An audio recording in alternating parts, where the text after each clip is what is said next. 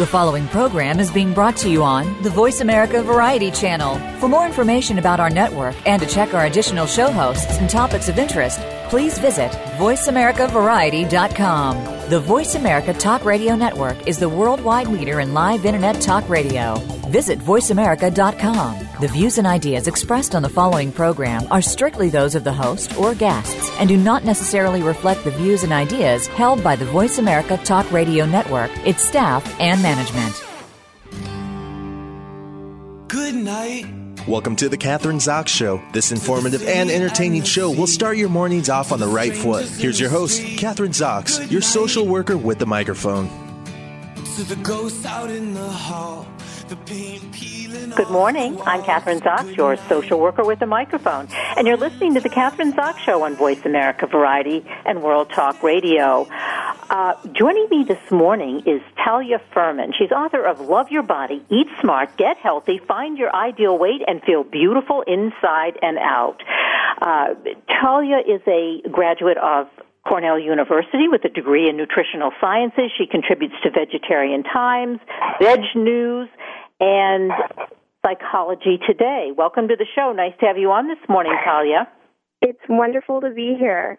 Well, a little bit of your background because you're the daughter of Joel Fuhrman, and some of our, our our listeners probably know your dad, doctor and best-selling author of books like Eat to Live and Super Immunity. So you grew up in a family where eating well and nutrition obviously was very important, um, and you had some understanding, I would, of, of nutrition and um, the influence that it has on one's body. But you yourself, even given that background, got into some trouble in adolescence, which many of us do and struggled with your self-confidence, body image, etc. So I'm assuming that's what led you into the work that you're doing now and the book that you just wrote. Absolutely. My whole life is pretty much why I wrote Love Your Body, meeting friends who also had body image issues, health issues, migraines, stomach aches, cramps during their periods, just stuff that's not life-threatening, serious diseases, but yet health health issues and then yes knowing that there were solutions and knowing the science behind it and also blossoming myself in my 20s and overcoming my own body image issues and the conclusions that I came to and the inspiring wisdom that I, I always love to read and I've always loved to write and I knew I'm I'm definitely more of an introvert than an extrovert, and knowing that writing was the answer to help everybody in my life understand the knowledge that I have to live a better life. And then writing a book also gave me such an opportunity to help as many people as possible. So Love Your Body is definitely a product of, it started out with nutrition, my nutrition background, and I find the science of nutrition. Absolutely fascinating. I think I would be a huge fan of my dad, even if I wasn't his daughter. It's just, I guess we share that genetic passion for just taking care of our health um, and enjoy. It's it's just an art is making healthy food taste absolutely delicious as well. So I take but I have to stop it. I'm going to stop you right here because nutrition, obviously, it's high up, it seems to me, on everyone's list. And you know, as you know, there are so many books out there about nutrition. And yet, and you, I look around and I travel a lot and I just came back from San Francisco, Chicago, Boston, so I've been in all these, you know, major cities and I'm looking at people, young people, people in their 20s, 30s, and let's say even 40s. They do not look healthy. They do do not look like they are adhering to any kind of a diet that would be nutritionally healthy. Uh, and, you know, even in, in places, you know, I'm, and I'm talking about middle class people in, in hotels, nice hotels, et cetera. Let's talk about that a little bit because obviously you have a lot of experience with that. Um, are we doing what, what, what is our problem as a culture? It doesn't seem to me we are paying attention to our nutrition. Right. It certainly begins with the desire to be the healthiest, uh, best version of yourself. So it's health health is really um, um, it begins in your mind. Everything starts in your mind, right? Your psychological health, body image issues, and taking having that drive to and the confidence to know that you deserve to be healthy. That's the, that's where that's the base of the health pyramid is knowing that you can do it. Um, it's not as hard as you think, and nobody is going to love you like you love yourself. But it's also true that we absolutely are what we eat. And if you're not taking care of yourself, it's going to show up on the outside. And when on the flip side, if you do take care of your health, your skin will glow. You'll you will find your ideal weight, and you're going if you eat the right foods, you're going to look like you eat the right foods, and you're going to look absolutely amazing.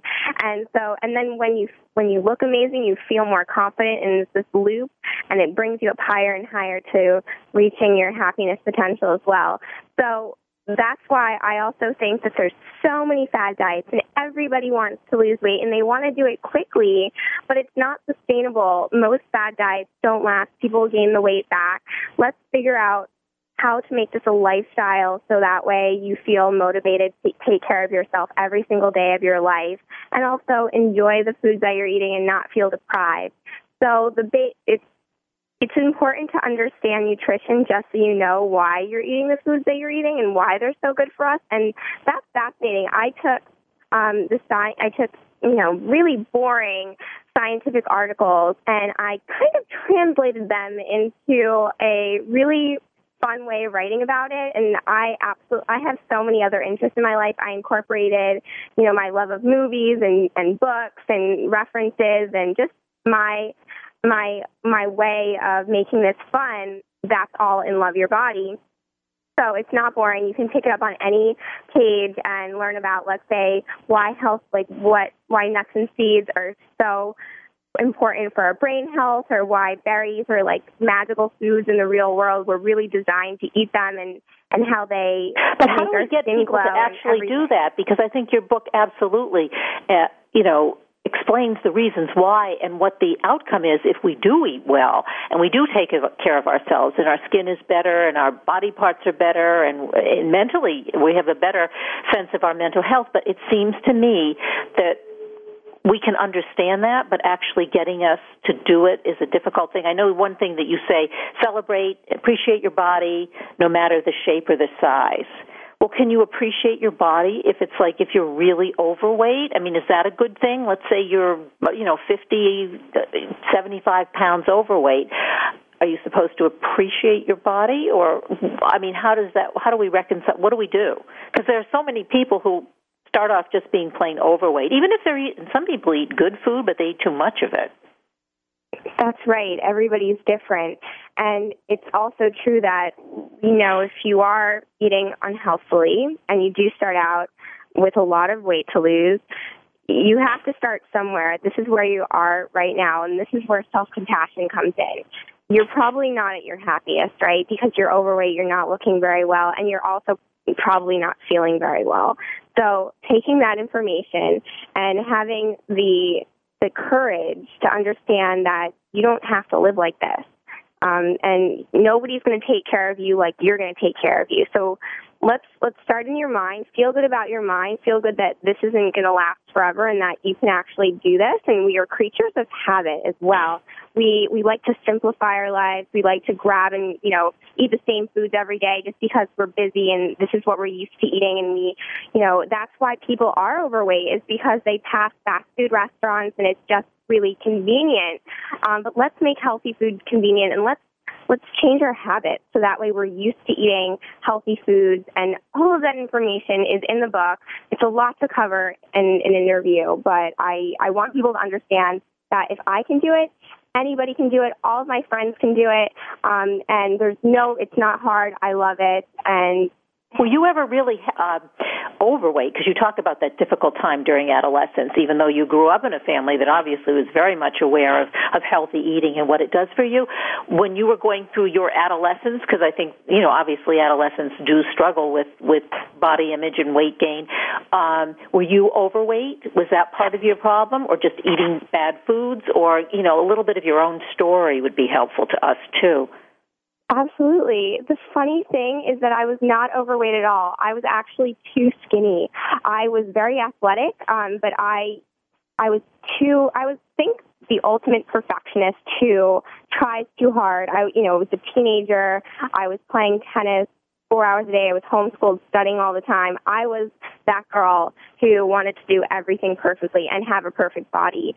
Um, so this was me at my worst, and I've changed dramatically since then, um, and I'm much more laid back. But that was pretty much when what I went through. I absolutely loved fashion, and I would read fashion magazines and look at the beautiful models, and they were, you know, so they were so in my mind like they had beautiful legs they wore all these pretty fashions and it made me feel bad about my athletic body and i wanted let's say a flatter stomach or you know skinnier thighs whatever it was i just would look I, it's it wasn't a true eating disorder but it and it I didn't have anorexia, but you can compare it to anorexia in that sense that I didn't see my own body properly. Almost anorexic. Was, what? I said almost anorexic. Almost, almost anorexic. Uh, yeah. yeah, I I was borderline anorexic, and so that was that was in my teenage years, and I I you know just during you know you can eat healthy foods and still have an unhealthy way of seeing your body.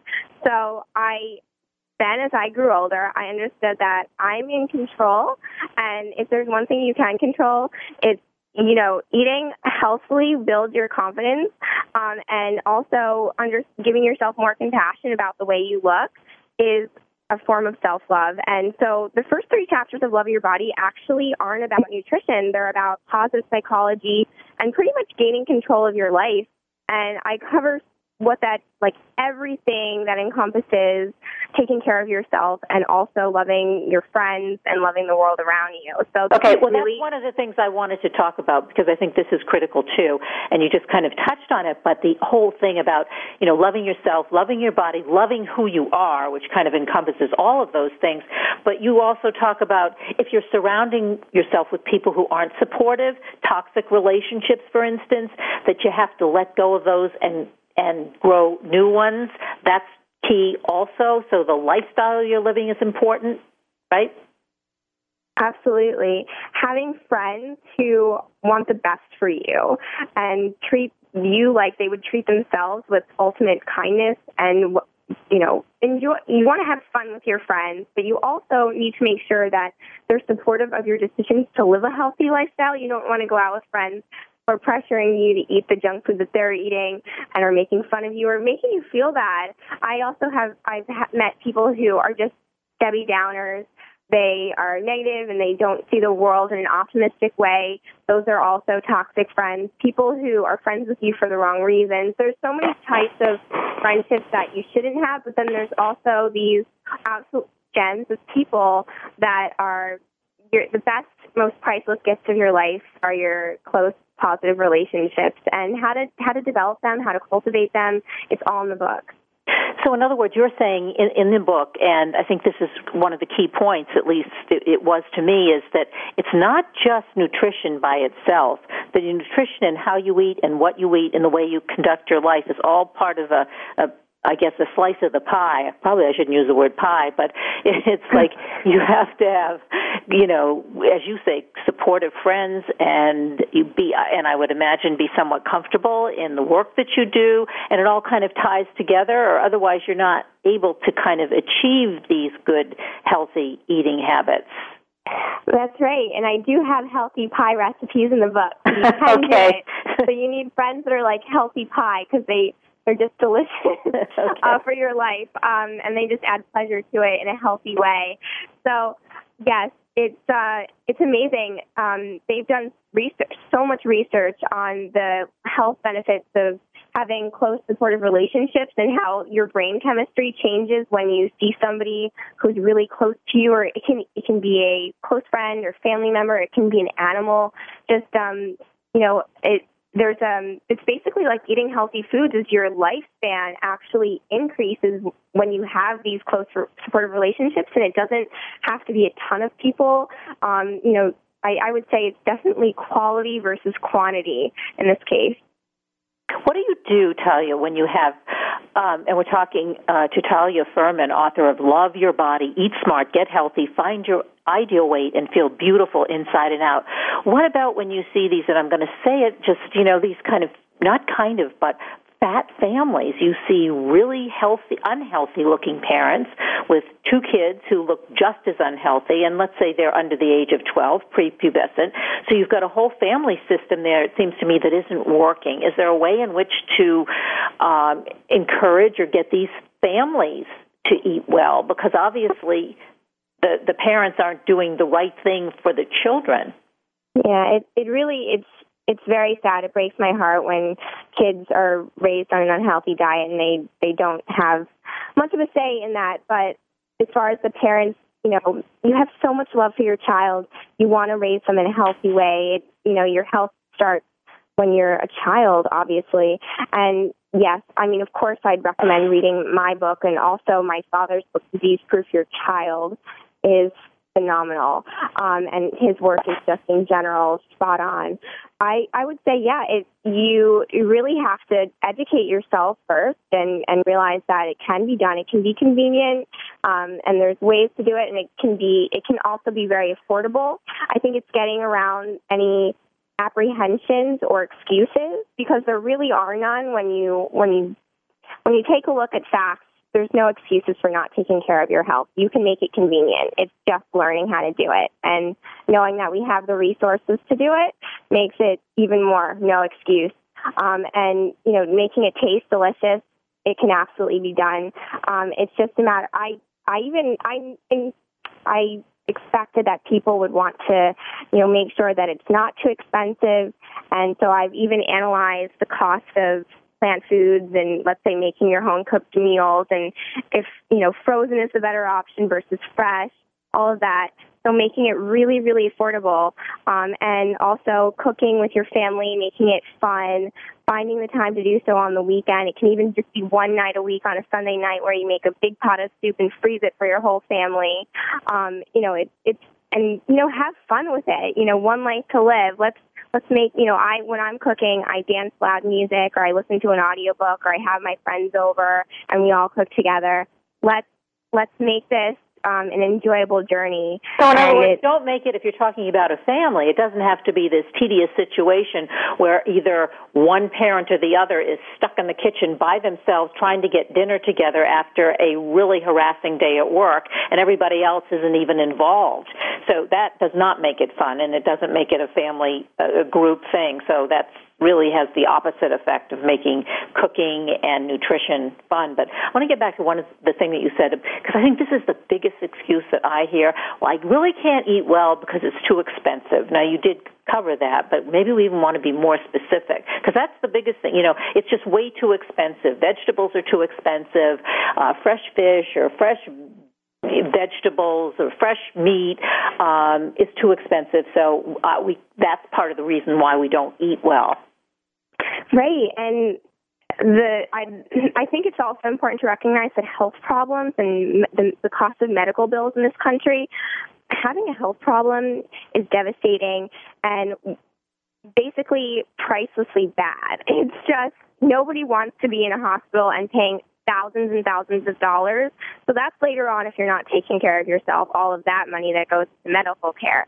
But aside from that, looking at the cost of actual fruits and vegetables, it's when you when you look at the actual cost and you list it, let's say on a chart like I've done, it's not more expensive at all. And the cost of frozen vegetables, they're so affordable. And you can some people are lucky enough to live by farmers markets and they're so cheap when you go there or local farms. Um, you can buy in bulk on the internet. You can buy lots of like dried fruit and nuts and things like that that are staples and last forever.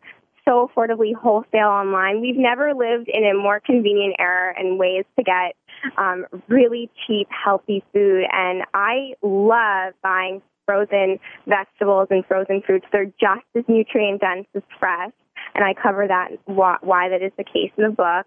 But um, what about but, holidays? Because now Thanksgiving is, is is here, and so what do you? People always have the excuse. Well, it's the holiday, so I'm going to stuff myself, and then I'll diet for the next two weeks. What do you do on holidays? What do you do for Thanksgiving? Do you stuff yourself, or are you able to moderate your eating, or you know? Yeah. yeah there's compromise. Absolutely, you want to be able to enjoy the holidays and and eat some delicious food.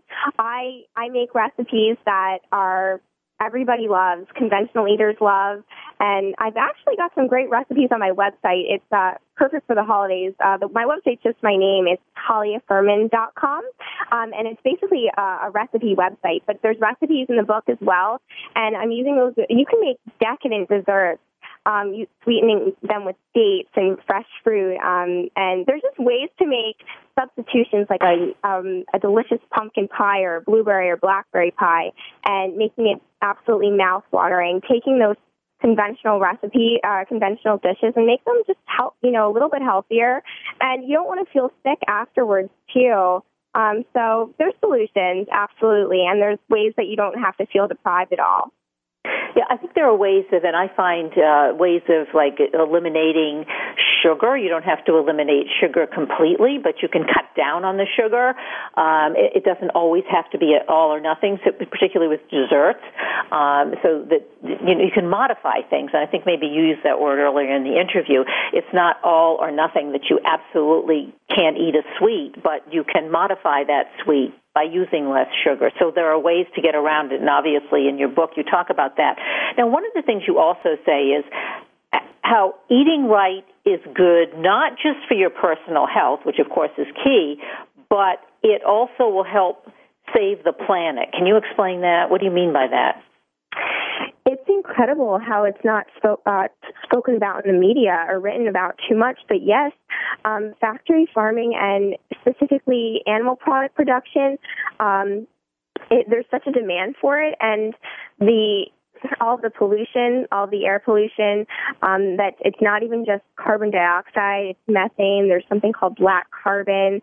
Um, there's all of these gases that go into the air when it's produced, and in order to feed those animals right, they need to eat lots of grains, lots of corn, lots of soy. We actually cut down forests um, in the rainforest just to grow all these crops to feed the animals. It's um, people don't realize that a lot of uh, climate change and pollution can be contributed to factory farming because there's so much demand around the world. So the more we we can eat plants versus animals, we're actually kind of like reducing that as much as possible is like driving or better than driving um you know an energy efficient car. It's it's actually incredible how much energy is saved when you eat more plants versus animals. Talia, how old are you? I'm 27 you're 27. So now, because we're going to, we have a few more minutes, and I just want to, because we started talking about you're not eating well, not overeating, but undereating. You were almost anorexic when you were an adolescent, so now it's 12, 15 years later. How's your health? I mean, you've changed not only your own eating habits, but you're writing about it now that you're the expert nutritionist. So, how's your health in terms of, I'm assuming you eat what you practice, what you preach? I do. I I would say it's exactly where I'd want it to be. I'm I'm not perfect all the time. I still, you know, I have a health-minded boyfriend, and we'll go out on my birthday, and we'll still have a nice dessert or something like that. I'm I'm definitely I'm not hardcore. Um, I'm fit. I love to exercise. Um, and it shows. I think I found my ideal weight. I don't weigh myself every day. I don't feel anxious. I'm not too skinny. I have a little bit of curves, but it's athletic, and I feel like I'm at my ideal weight. I eat very well. I feel vibrant. I don't. I have, don't remember the last time I had uh, uh, the cold, uh, cold or the flu. I I really never get sick, um, and I I feel very energetic and ready to do my job and tackle other new projects. Well, and your boyfriend, I assume that's a good relationship relationship because we were talking about really getting rid of the toxic relationships, having good relationships, and that's helpful. So he too must follow some of this the, the good nutrition and is in good shape and supports you in what you do. Absolutely, I'm a very lucky girl. He's got all of that and more, and he's very compassionate. Kindness, I'd say empathy is the highest form of intelligence, and He's extremely empathetic and supportive of everything, and we help each other grow and learn. It's um, you don't settle for anything less than than um, you know what you deserve. What you think you deserve. what you think you, you deserve. Yeah, you have to feel it, right? I mean, you may deserve the best, but as you said, you have to really appreciate yourself and your body and who you are, and and really feel like you deserve it, so that you make good choices, not just with food, but as your as you say, also with your uh, well, with your boyfriend or girlfriend or partner, whomever you choose, because that's key as well. Absolutely, it's a form of self love. When you are feel good about yourself, if somebody isn't treating you well, you have to let them go. It's just um, you'd it's better to be single and confident and making good choices for yourself um, than it is to be with the wrong person who isn't treating you right. That's good advice. And if you want more advice from Talia, you can go to her website at taliafuhrman.com, and it's T A L I A F U H R M A N dot com. That's her website. And her book is Love Your Body, Eat Smart, Get Healthy, Find Your Ideal Weight, and Feel Beautiful Inside and Out. It all sounds good to me. And thanks so much for being on the show this morning, Talia. It was a pleasure to be here. And my Facebook page, I'm an active blogger, is facebook.com slash loveyourbody101. So I'm always posting new recipes and uh, nutrition and psychology tips. It was a pleasure to be here. Great talking to you. We're going to take a short break right now. I'm Kathryn Zox, your social worker with the microphone. And you're listening to the Kathryn Zox Show on VoiceAmericaVariety.com and World Talk Radio. We'll be back in a minute.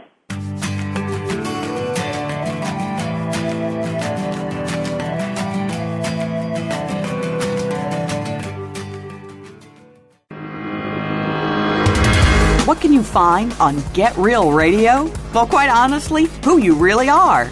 Join host James Robinson each week for a program designed to reveal more about yourself and your world through words of wisdom and profound guests. You'll discover more about the spiritual movement and how it can work with you and alert you to problems you may not be aware of. It will educate, titillate, and enlighten your mind. Get Real Radio is broadcast live every Friday at 11 a.m. Pacific Time, 2 p.m. Eastern Time on the Voice America Variety Channel. This could end up being the best time of your week. It's time to take a new look at some of life's changing moments. It's time to listen to an expert who has been there and can provide insight through experience, studies, and enlightening guests. Tune in to Illuminating Now, Lindsay's Life Secrets Host Lindsay Levinson takes a look at relationships, parenting, health and wellness, divorce, depression, sexuality, philanthropy, and mental health. You'll look at everything you know in a different way. Illuminating Now. Lindsay's Life Secrets airs Wednesdays at noon Pacific, 3 p.m. Eastern on Voice America Variety. Do you want to know what's really going on these days? Well, Capital Thinking takes you inside the worlds of policy, politics, law, and business. What happens in Washington, on Wall Street, and in our nation's legal system impacts your business every day. We're taking you on a behind the scenes tour of all of it. Each week, we bring you unfiltered conversation with a variety of influential policymakers, lawyers, and business leaders. I'm Kevin O'Neill, and I'm your host as Capital Thinking tours the halls of power. Join me for Capital Thinking on the Voice America Business Network each Thursday at noon Eastern and 9 a.m. Pacific Time. If you are interested in real estate in America's largest city or anywhere, be sure to listen for Good Morning New York Real Estate with Vince Rocco. Although our focus is on Manhattan and other real estate markets in and around New York City, we'll have plenty of information that will help you successfully buy, sell, and close a transaction no matter where you are in the world. Good Morning New York Real Estate with Vince Rocco can be heard every Tuesday at 9 a.m. in New York, 6 a.m. Pacific Time on the Voice America Variety Channel. Are you ready for an anything goes hour long foray into politics, pop culture, and societal tribulations? Then look no further than Between the Synapse with host Mark Tobin. Each show features nationally or internationally prominent guests discussing topics that go beyond the usual daily news, sometimes even way beyond. It's a weekly, fast paced hour that you won't want to miss. Call in to join the party. Between the Synapse airs live every Thursday at 1 p.m. Eastern Time, 10 a.m. Pacific on Voice America Variety.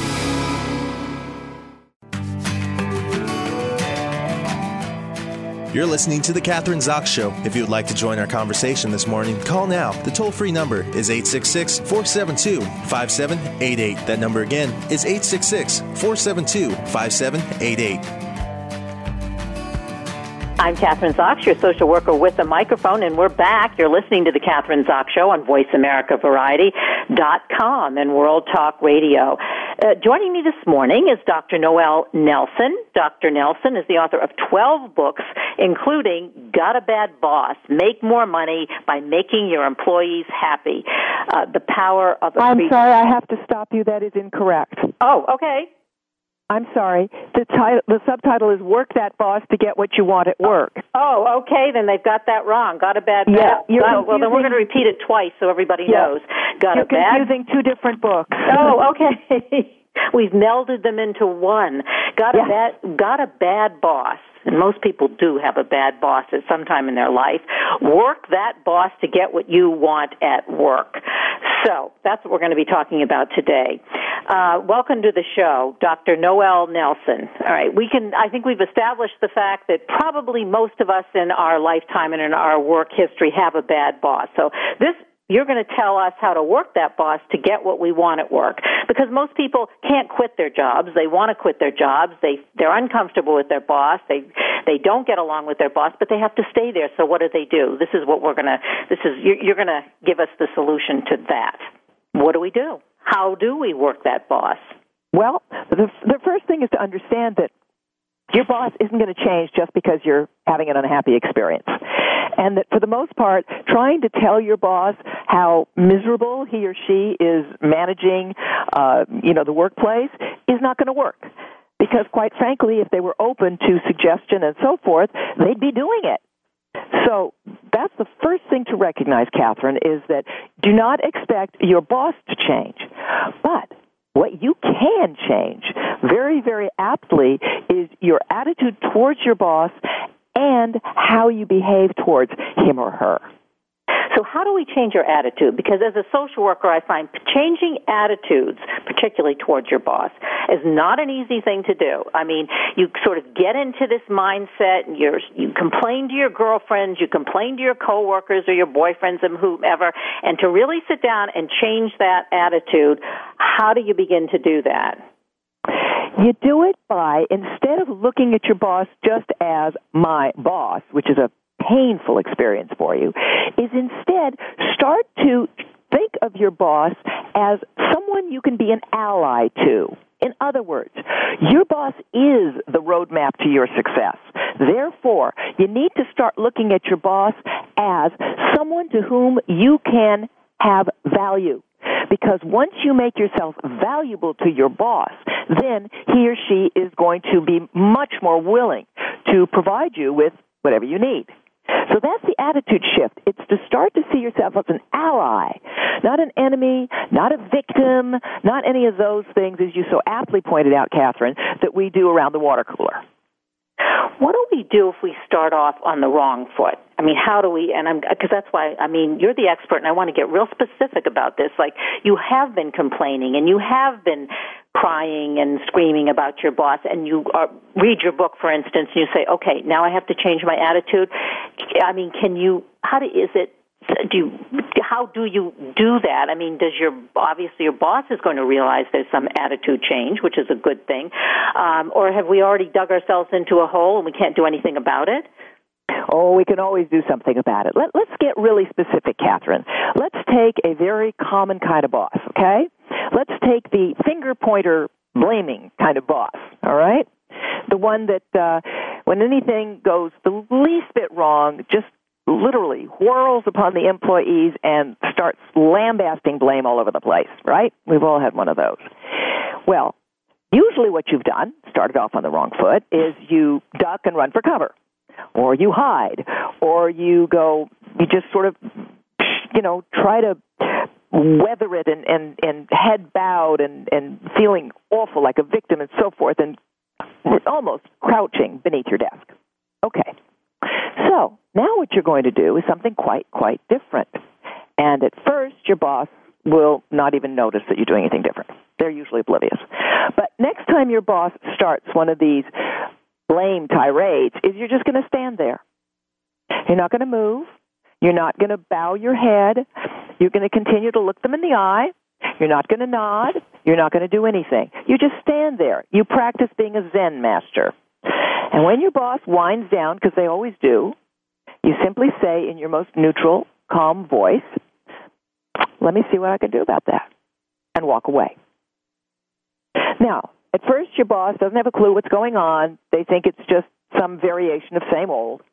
But if you actually do that and come back with a suggestion, an idea, or a just even a piece, a beginning piece of the problem solved, the first few times they're just going to shrug it off and pay no not much attention. But if you persist with that very distinct behavioral and attitude change, eventually they will start looking at you as a problem solver. And now you have value. That's what we're looking at, Kathryn, is how to make yourself valuable to your boss. That's working your boss. Okay, so then, as you point out in the book, you become that ambitious employee. Is that it? You're the one who's out there and is going to resolve and solve the problems for your boss and make your boss look good, which obviously is what you want to do. Um, but then you have a whole list of other types of empl- of bosses. So I want to tackle some of those too because okay that's the finger pointing boss the one who's going to blame you all the time.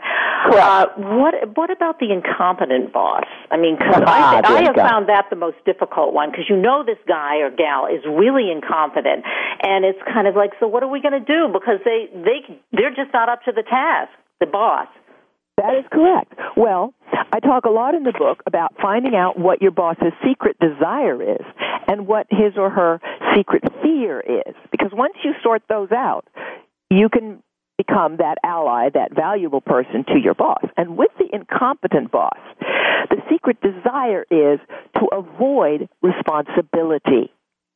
And the incompetent boss's secret fear is that their cover will get blown and they'll be revealed as the lazy and irresponsible individual that it is, they, they are.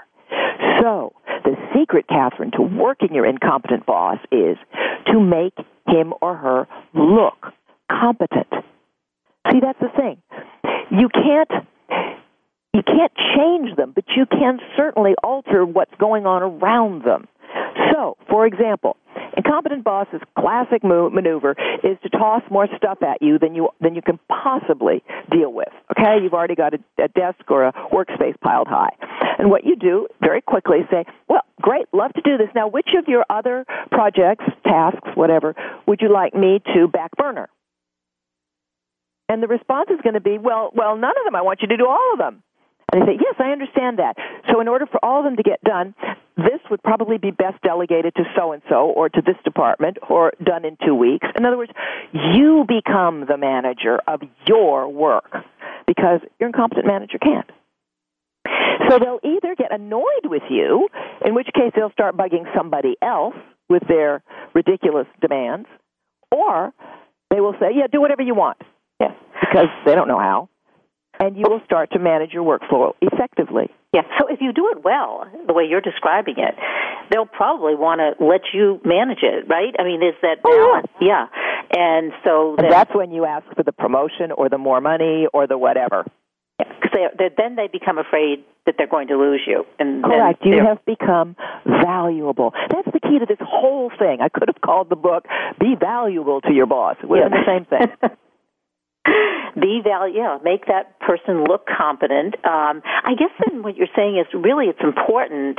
Um, you know, uh, people are going to read your book after they've gotten themselves into trouble, probably, but do it beforehand, kind of a preemptive strike. It would seem to me like once you get a job, try to evaluate this boss in the first two or three weeks or month or whatever, and see what kind of a boss they are, as you describe in the book, the different categories, and then go from there right from the beginning. You can take this kind of pro- not kind of, but this positive approach. It is the best if you can take it from the beginning. But you brought up such a valid point, Kathryn, which is an awful lot of people have started off on the wrong foot, and they and they frankly come to the book in desperate straits. It's like, oh, eek! Now what do I do? You can start at any point. You can have been with the same boss for five years and start. Now they will be confused or they will ignore it for longer because it's a, it's a change, and most most bosses don't like that. Bad bosses, that is. So it may take longer, but you can actually start from any point.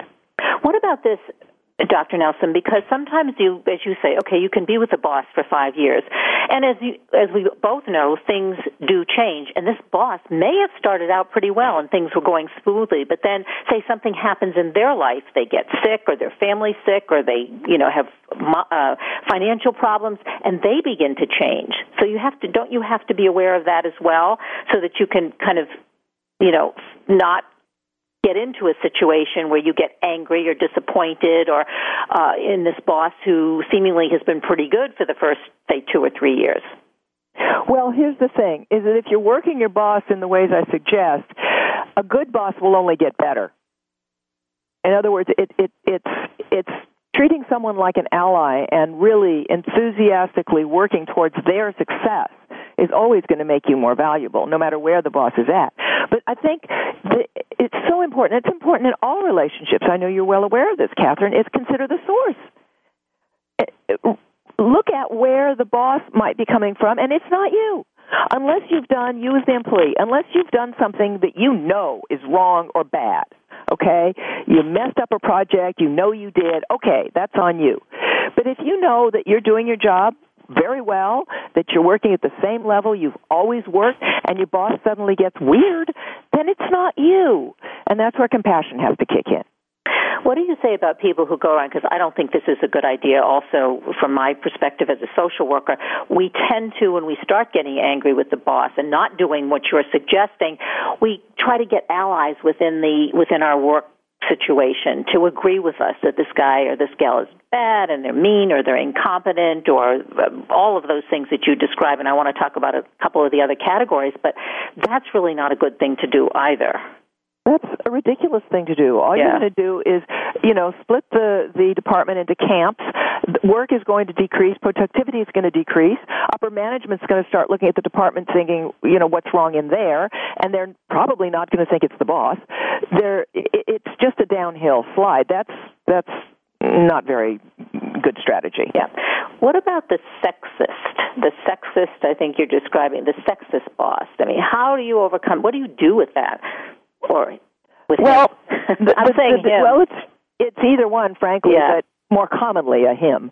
Um, and actually, the the title is uh, more, um, if you will, up up close and personal. It's sexist, horny pig boss. In other words, we're not just looking at a boss who uh, hasn't understood yet that men and women are equal in the workplace, but who is sexually creating a hostile work environment. In other words, is making inappropriate advances, be they in word or uh, behavior or touch. And so, what you do there is very, very different from how to deal with the other types of bosses. Because with this particular boss you are not going to manage to make yourself valuable in in the way that he or she wants. You are not going to sleep with him or her. You're not. It's it's just not who you are not what you want etc but you want to be able to at least do your work properly and so what you recognize is that the secret desire of a sexist horny pig boss male or female is to be powerful and courageous and their secret fear, regardless of their gender, is that they are impotent, meaning not powerful anywhere. So the secret to working a sexist horny pig boss is don't buy into their bad behavior. And the first line of defense is be bold. And what do I mean by that is, okay, so your sexist horny pig boss is hovering over your shoulder, and it's obvious that he, probably in this case, a he, is staring down your blouse, and you're probably a she, right? Right. So what you do is you, as if you had seen a mouse, you go eek, and you roll your chair back quickly and stand up and go, oh, did you see that? Did you see that? It was a cockroach, or it was a spider, or whatever you want to choose, depending on your environment. And your boss is going to be, of course, have a mashed toe, but beyond that, it's like that wasn't fun for him. That wasn't fun.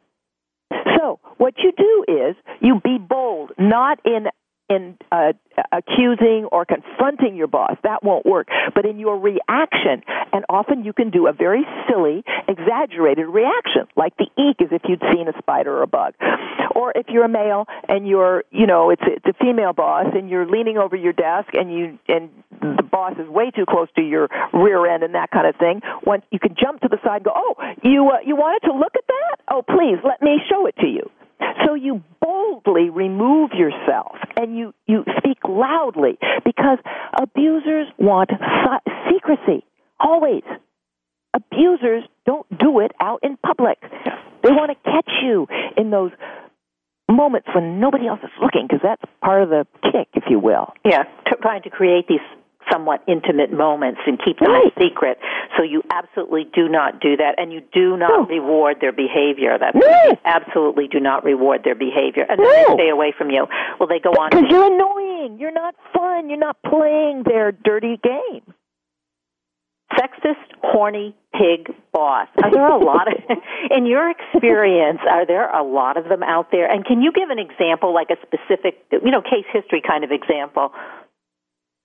Well, quite frankly, the one I gave you with looking down the blouse is yeah. a case history. Okay, that's um, but I'd like to give you one that was the opposite. Because you remember what you mentioned, Kathryn, earlier, that sometimes a boss t- starts out as a good boss and then devolves for one reason or another.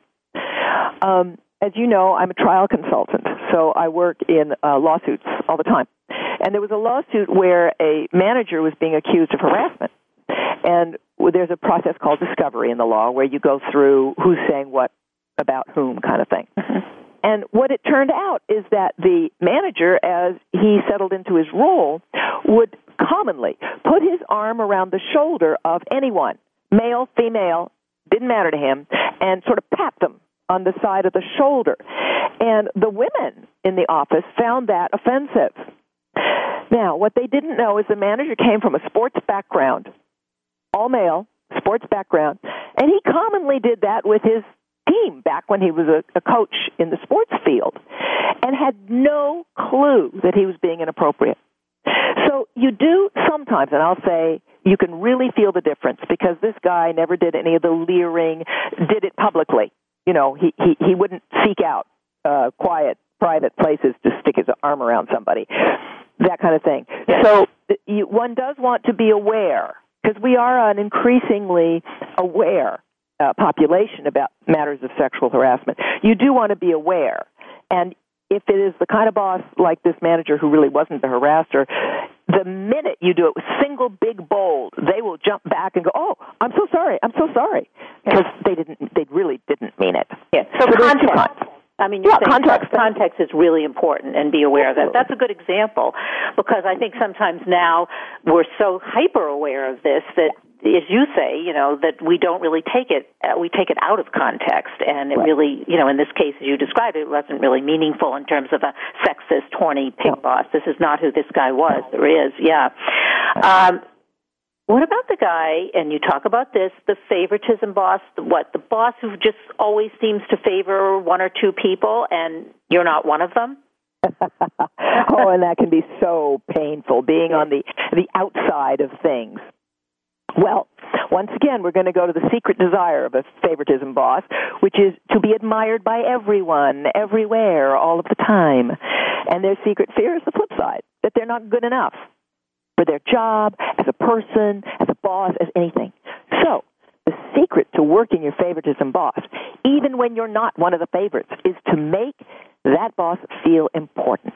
And the quickest, easiest way to make a favoritism boss feel important is ask him or her, get them, directly or indirectly, to be your mentor.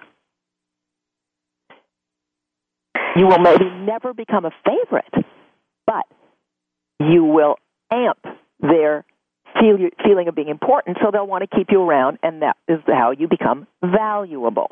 See, that's really important because I think that maybe, and I don't know if it's intuitive, but sometimes when that happens, you re- one looks to themselves and says, "Well, what's wrong with me, and why can't I behave more like this other employee? Because then he or she, my boss, will like me, or you know, have more respect for me, and kind of take, you know, blame yourself for not being the favorite. So you're really, yeah."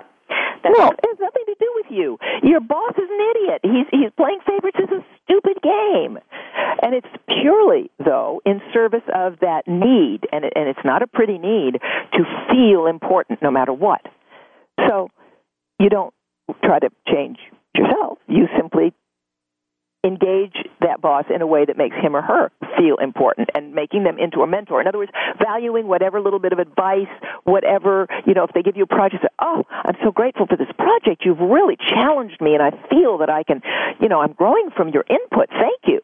Even if it's all so much blah, blah but important to do. I mean, you really have to have a slight. I mean, you do need to read your book because you kind of have to have this really psychologically. You have to be able to analyze the intentions given all these different types of bosses, so that you can respond in the way you've been talking. You've been talking about during this uh, interview, but. Uh, and this isn't. This is just a few of them. There are still more categories of, of bosses. The you talk about the what is the who is the ghost boss. What does that mean? The ghost boss is very perplexing for employees because on the one hand, the ghost boss, oh dear, ghost boss can feel very relaxing. Ghost boss is just plain not there. Not necessarily physically. Physically, they may be there, but they they're just not available. They're they're like a ghost. It's not that they're mean or nasty. They're usually not. Frankly, they should never have been put in that position. Uh, they don't know how to manage. They know they don't know how to manage, which is where they're different from the incompetent boss. And so they just want to stay away from it. And often they have something else that they want to be doing. Um, a lot of the ghost bosses are highly skilled technological people who've been moved into a management position where they have no business being, and they want to get right back to their technology, whatever it is. Uh, some of them are frankly spoiled brats who were elevated because their daddy gave money or did whatever, and they really want to be on the golf course. But either way, more common is a te- technologically focused one, but either way, they want to manage, they don't know how to manage, and they just don't want to be there. Now, that seems relaxing, but the problem is you as the employee need, need to get things done. You need direction, and you're not going to get it. So basically what you need to do is become your own boss. Define your work, verify that that whatever you've defined as your work, your you know piece of the puzzle is okay by them. Do your best, then um, uh, tabulate your results. Always, you know, record your results. Go back to your boss. Say, "This is what I accomplished on this. Uh, you know, are we okay with all this?" And do it written in front of them. Whether you write on a tablet or on a notepad doesn't make any difference. Do it written in front of them so that they've, in a sense, signed off on what you do and then signed off on the fact that you did it. Now you are managing your own work, but with their agreement and approval, even if it's extremely distant. Do you think there are any or one of these bosses that you would say, if you had to rank them, that's the most difficult to deal with, or the, eh, well, that's it. That's the question. Do you think, or are they all? They're just similar, and it depends on your own personality. Some people can handle, depending on what the employee's personality is, can handle one or the other better. You know, well, and that's why I go through. In other words, there are uh, there are only seven, frankly, bosses types of bosses that that pretty much anybody falls into, and there are six kinds of employees that any employee that we will fall into. So once you know what your employee type is, then I frankly in the book lay out grids. If, in other words, if you're the the uh, pleaser employee, here's how to deal with an incompetent boss, a ghost boss, et cetera, et cetera, because it is different. You're right. We are all different, Kathryn, and you can't expect um, a pleaser employee to respond the same way that a ambitious employee would. So if you want to find, we only have a minute left, so if you want to find out what kind of an employee you are, go buy the book, Amazon.com, bookstores everywhere. But also, Dr. Nelson, what website can we go to, obviously, to uh, maybe read an excerpt from the book, find out more about what you're doing? Um, can you give us a website or two? Yep, it's okay. noellenelson.com. And that's it. That's it. Just noellenelson.com. I'm also on Facebook and Twitter, and those are easy. They're under Got a Bad Boss. Great. Well, yep. yeah, I, this has been uh, really informative. Uh, I, I really appreciate your being on the show today, and I think this is real practical advice for most of us because most of us are out there in the workforce and are really confronted with all of these categories that you described. And I think people are going to have to. If you want to find out your employee type, because we really didn't cover that, then uh, buy the book. Thank you. Thank you so much, Kathryn. Dr. Noelle Nelson, PhD, and uh, she's author of Got a Bad Boss Work That Boss to Get What You Want at Work. Thanks so much for being on the show. Thank you, Kathryn. You are listening, or you have been listening, to The Kathryn Zox Show on VoiceAmericaVariety.com and World Talk Radio. Have a great week, and we'll see you next Wednesday. We hope you have enjoyed today's episode of The Kathryn Zox Show. You can listen live every Thursday morning at 7 a.m. Pacific Time on the Voice America channel.